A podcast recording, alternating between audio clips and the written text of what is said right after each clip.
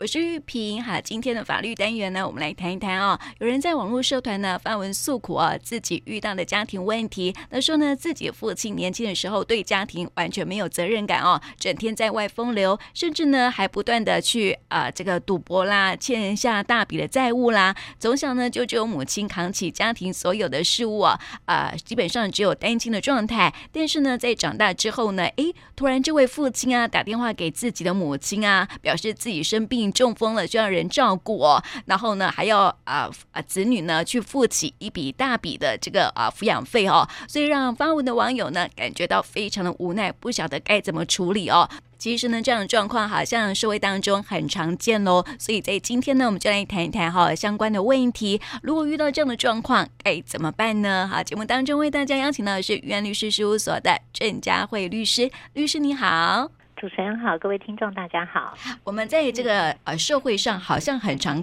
看到哈这样的一个状况，对不对？是没有错，很常听到这个问题。其实这也是因为我们也迈入这个高龄化社会，也是原因之一啊。开始很多以前的长辈，他们现在年纪大了，那需要子女来抚养。好，那这人数变多以后，我们就渐渐发现说，哎，其实现在就像主持人刚刚说的，有很多父亲或母亲，他们在他们很年幼的时候，其实是不见人的。好，他们说我可能小时候完全没有印象，这个我爸爸长什么样子，妈妈长什么样子。哈，可是到了他长大以后呢，他开始工作赚钱，忽然呢，这个呃，就不管是呃家人呢联络，或者是父母亲就跟他联络，就说啊，他现在可能生活过得很不好，需要小孩来做抚养。哈，其实这个对小孩。或者是对小孩的家庭来讲，都是很大的一个冲击。嗯，对，蛮傻眼的哈。有时候这个父亲早回来哈，然后就有的时候是那个呃父亲不见人影哈，也没有离婚，哎，有的是离婚的状态哈，然后又想要回来让孩子养这样子哈。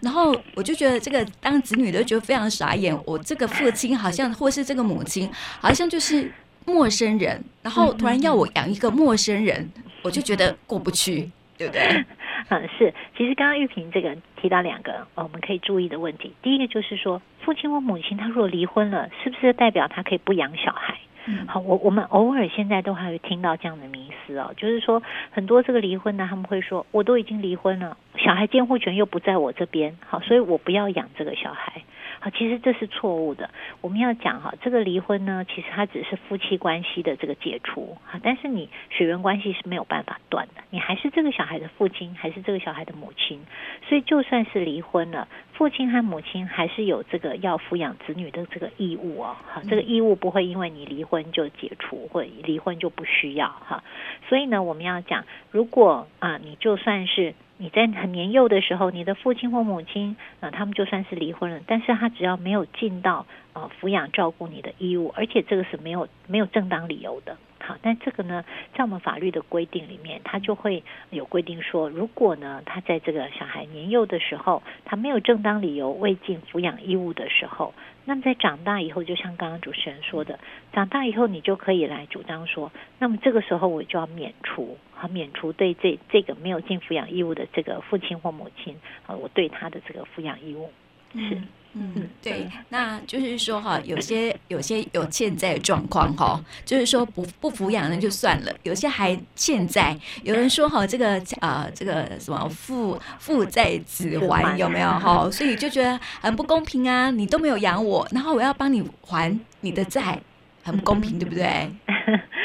嗯、呃，没有错啊。不过父债子还这个，嗯、其实这个会牵涉到另外一个问题啊，就是说，呃，我我们先讲。你就算有负债，但是原则上呢，你在你的能力范围之内，你还是要尽到抚养你的这个子女的这样的一个义务。好，但是有一些特殊状况，哈，我们曾经有碰过案例，他就是说，呃，父亲在他很小的时候呢，就不住在家里，那当然他也就没有办法尽到抚养义务。可是后来再去细查，就是说，父亲不住在家里，实在也是不得已，那是因为家里常常有人上门来讨债，好，那讨债的人呢，可能都是找道上的兄弟，或者会泼油漆。或者会在门口堵人哈，那所以当时父亲呢，是因为要顾及这个呃妻小的安全，所以他不得已，他就只好离家去避债。那如果这样子的状况，呃，其实是有可能经过讨论来认为说，他其实这个到底算不算是一个呃无正当理由而不尽抚养义务？好，那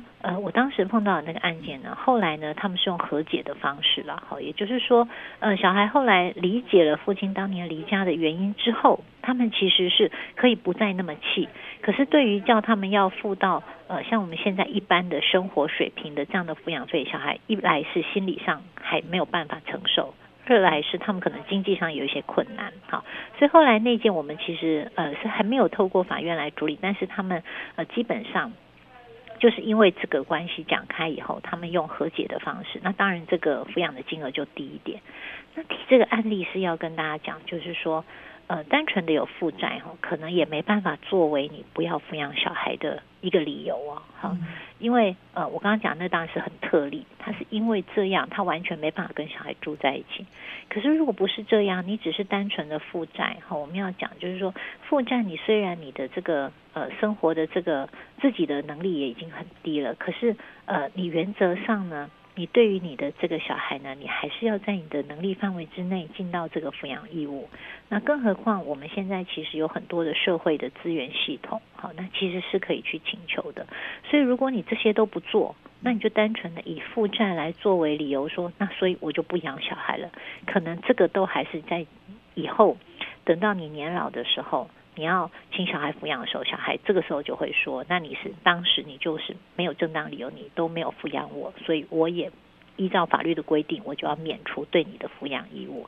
我想这个是可能很多现在呃还在中壮年的这些呃父母亲可能要注意的。嗯，对，因为民法哈，就是关于抚养的规定当中就有提到说哈，如果说呢被抚养的人哈，对于说有抚养义务的人有出现一些的呃这个不照顾哈，没有尽到照顾的责任啊，或是出现那种家暴啊、这个虐待啦、啊、这样的情形的时候啊啊，其实哦呃就可以去免除啊抚养的义务哦。对，所以哦，我们来谈谈条件好不好？它有这个应该是会有一些条件上的限制吧？嗯，好。嗯，刚主持人讲，就是说我们在民法里面规定，它是在一千一百十八条之一里面，它规定哈，就是说，呃，如果你有两个状况，一个呢，就是说你对于这个呃抚养义务者哈，或者是对他配偶或者对他这个血亲，你曾经有故意虐待或重大侮辱哈，或者是身体或精神上的不法侵害，讲得很简单，就是家暴嘛。其实这是最常见。我我们想现在很多我们就会。呃，因为可能是大家的这个呃意识比较高涨啊，对很多受到家暴都敢勇于讲出来哈，那以往不敢讲。所以，我们就会发现，其实很多父母在这个子女年幼的时候，其实是会有一些，不管是虐待，或者是说不当的这些体罚，好，或者是说有一些甚至有一些侵害的行为，哈。那我们要讲，如果是这样，你说你要叫这些受虐的儿童将来长大还要去抚养这样的父母吗？好，我想我们在人情事理上都说不过去。所以，法律的明文规定，第一个就是说，如果你对于啊，这个呃，你的负的这个抚养义务者或配偶或他的血亲曾经有过这些虐待、重大侮辱、身体或精神上不法侵害的话，那将来这个受虐者他就可以主张我要免除抚养义务。第二个就是我们刚刚一直在说的，如果你在他当时你要对他尽到抚养义务的时候，你没有正当理由未尽抚养义务，好，那这个时候呢，呃，将来你也不能够要求呃这个小孩来抚养你。所以其实这个是现在很常碰到的。嗯，那其实我们最近在书上比较常看到的很多哈，就是这种呃。在子女年幼的时候没有抚养他，那至于这种呃有一些甚至是侵害行为的，那这个其实是比较少啦。我想这些很多侵害行为，其实这样的父母自己也都知道自己当年做的不好。那其实呃到了他们年老以后，来反过头来要求子女抚养的，我们我们目前碰到的相对在免除抚养义务的案件里面是少一点的。好，但是还是偶尔会有碰到。好，所以就是提醒。现在为人父母的，可能呃，我们依照法律的规定，哈，不管你有没有离婚，不管你有没有负债，好，那就是该要做的这些抚养义务，那还是要尽到。那并且呢，不能有其他这些家暴行为。嗯，对，我觉得就是基于公平原则，对不对？是没有错哈。那呃，另外还有，我们也碰过有个案子，就是说很有趣哦。当事人来请求的时候，他就说，嗯，这个他妈妈都没有抚养他，好，那呃，所以后来呢，他就。来主张说，那他要免除抚养义务。后来细谈以后才发现说，哎，这个妈妈不是一般的状况，哈，她其实是有精神疾病。嗯、那所以他的精神疾病，他可能对自己的一些意识都没办法控制，所以他其实不是不养小孩，而是他可能他的精神状况让他不知道要养小孩。好，所以我们要提醒，就是说，我们刚刚讲的这些无正当理由，你可能要排除，因为像刚刚说的特殊的安全状况，好，或者是说呃身体的疾病，好，或者是说他有一些可能自己有一些智力上面的问题，好，这是确实在。那个食物上面都已经有判决过，哈，就是刚刚讲的精神疾病，这个已经都有判决出来，好，那当然这个会呃，佐以这个医师的诊断证明，哈，还有他过往的一些诊断就诊的记录，证明他当时确实是精神疾病严重，他没有办法负抚养义务，或者是说像刚刚讲的，他可能智力上面是有问题的，哈，我们也有碰过，就是说他可能自己是弱智。好，那他这个弱智呢？其实看起来他好像一般生活可以，可是他对于抚养或是对于真的幼儿的照顾，他是没办法的。好，他的智力其实没有办法让他理解这一块的时候，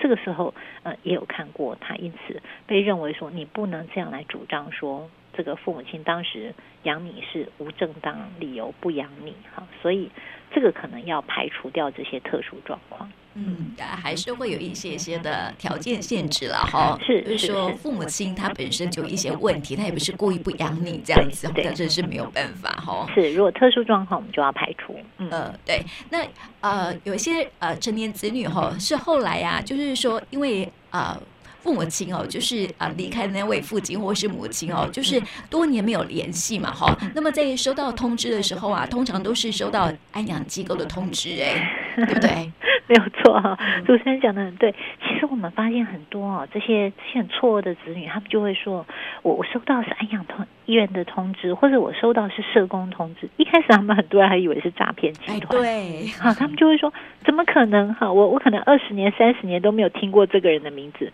忽然有个安养机构来跟我说哈，说他是我的父亲哈。那我们要讲，确实哦，现在呃，我们的这社政单位好，如果碰到了这些这个需要帮助的这些呃老人好，那原则上目前他们的处置方式就是，他们可能会先让他在这个安置机构或者是公立的这些呃安养中心好，但是这个所需的费用会由这个子女，因为子女照规定是他的抚养义务人好，第一顺位的抚养义务人，所以原则上他们就会来联络子女，然后要请他们要负担这个费用。所以很多时候，呃，如果你接到的是这些安养中心，或者是所谓号称社工人员，好来通知，好，那呃，这个确实可能要请大家要去做一些确认，不然的话，你可能会呃，这个呃，到时候就会有一些的这个账单的费用。嗯，那再来就是说，你收到了这些通知以后，那么去厘清，若这个人确实是你失联很久的父亲或母亲，那接下来就是像刚刚所说的，你就要来呃咨询这些专业的人士，哈，不管是律师或者是法院，现在也有一些这个可以询问的地方，哈。如果他确实有我们刚刚讲的这些呃，这个不然是嗯。呃这个家暴，或者是刚刚说的无正当理由，在你年幼的时候没有抚养你，那么如果确实有，那你就要来诉讼，好，跟法院起诉请求来做我们刚刚说的确认免除抚养义务，好，这样子的一个这个诉讼。那如果这个诉讼有这个呃，确实认为你就是这样的状况，免除掉你的抚养义务以后，那么将来啊、这个社工单位或者是这个安养中心就不会再跟你追讨这笔费用。嗯，对，但是那是事后嘛，就是说，呃，他他已经欠下的那一笔款项是还要再付吗？呃，原则上哈，如果他是免除掉了抚养义务的话，那这个。欠的款项就不需要付，因为他实际上在你年幼的时候就已经没有抚养你了嘛，好，所以基本上他在那个长大以后，你就不需要对他尽到这个抚养义务，哈，所以被免除以后，你就对于他的这个呃生活上面的这些负担，原则上就不需要去做呃这个负担。嗯，那我想了解一下，就是说哈，这个怎么样去申请，就是免除抚养义务？好，他基本上这个是要透过向法院来做申请，因为法院。才有调查权哈。很多人会跟我说啊，我去公所申请可以吗？或者是说，那我去这个呃什么呃是安养中心提醒我去跟安养中心来做联络嘛？好，不是，这个是好像这个所在地的这个法院好，原则上就是像这个呃免除抚养义务的话，就是像这个你你的。住所地的这个法院来做申请，好，那请求法院来做这个呃认定。那法院通常他就会传证人，或者是说像刚刚说的啊，如果对方主张说那他有生病，好，或者说他有其他的这特殊状况，那法院就会行文去做调查，好，那最终呢，法院就会做一个这个呃判决下来。嗯嗯，对，那可以提前嗯算是预防吗？就是说你可能。整年子女可能说：“哎，我有那种遗失流失在外的父亲或是母亲，很久没有联络哈，但也没有负过抚养的义务，这样子哈，那很怕说，哎，之后啊，是不是会有这样的状况？就是他呃后来会有安养机构通知你，或是社工人员通知你哈，所以先免除掉，先去申请免除，可以吗？”嗯，应该是说我们确实有碰到有当事人是有这样子的担忧哈，就是说他还没有实际被讨这个呃抚养义务的时候，抚养费的时候就先来做免除。好，那原则上是可以预先呐，好，就是说嗯，虽然说这个时候现实还没有来跟你讨，但是呃这个抚养义务本来就是如果没有你免除，你的抚养义务就是在嘛。好，所以我们原则上呢，如果你要。这个先来提起哈是可以的，但是可能也还是要注意一个状况，就是说，呃，通常他有需要你来抚养，那大概原则上有几个要件，就是说他也必须要自己无法为生，他才能够来请你这个抚养哈。所以其实你你要看状况，如果说这个。呃，父亲或母亲他可能呃，其实基本上名下是有一定财产，那原则上你也不太需要，因为太担心就来提前做这个申请，因为基本上呃，他如果名下都还有财产，他也就还不符合要让你来抚养的这个法定的条件。好，那第二个就是说，如果他很多年都没有出现了，是不是一定会有这个状况？好，那你自己要就要自己衡量，就是说。多年都没出现，不代表以后一定会出现。嗯，那还有另外一个，呃，我们觉得可以申请的是因为有的时候是担心证人不存在了。好，嗯，就是说我们曾经有碰过，就是呃，他是这个母亲单亲生下他，好，那结果生了以后呢，母亲就把他丢给那个家里的阿姨照顾。好，那那其实呃。阿姨跟妈妈如果照年纪来算哈，如果妈妈还在，妈妈也很老了，阿姨也很老了，所以当时那个当事人来找我的时候呢，他就是担心说，他唯一一个抚养他长大的这个阿姨，能够证明妈妈从头到尾都没养过他的阿姨，年纪很大了，他很担心阿姨如果没有在他这个有生之年赶快传来做证人，以后会不利。好，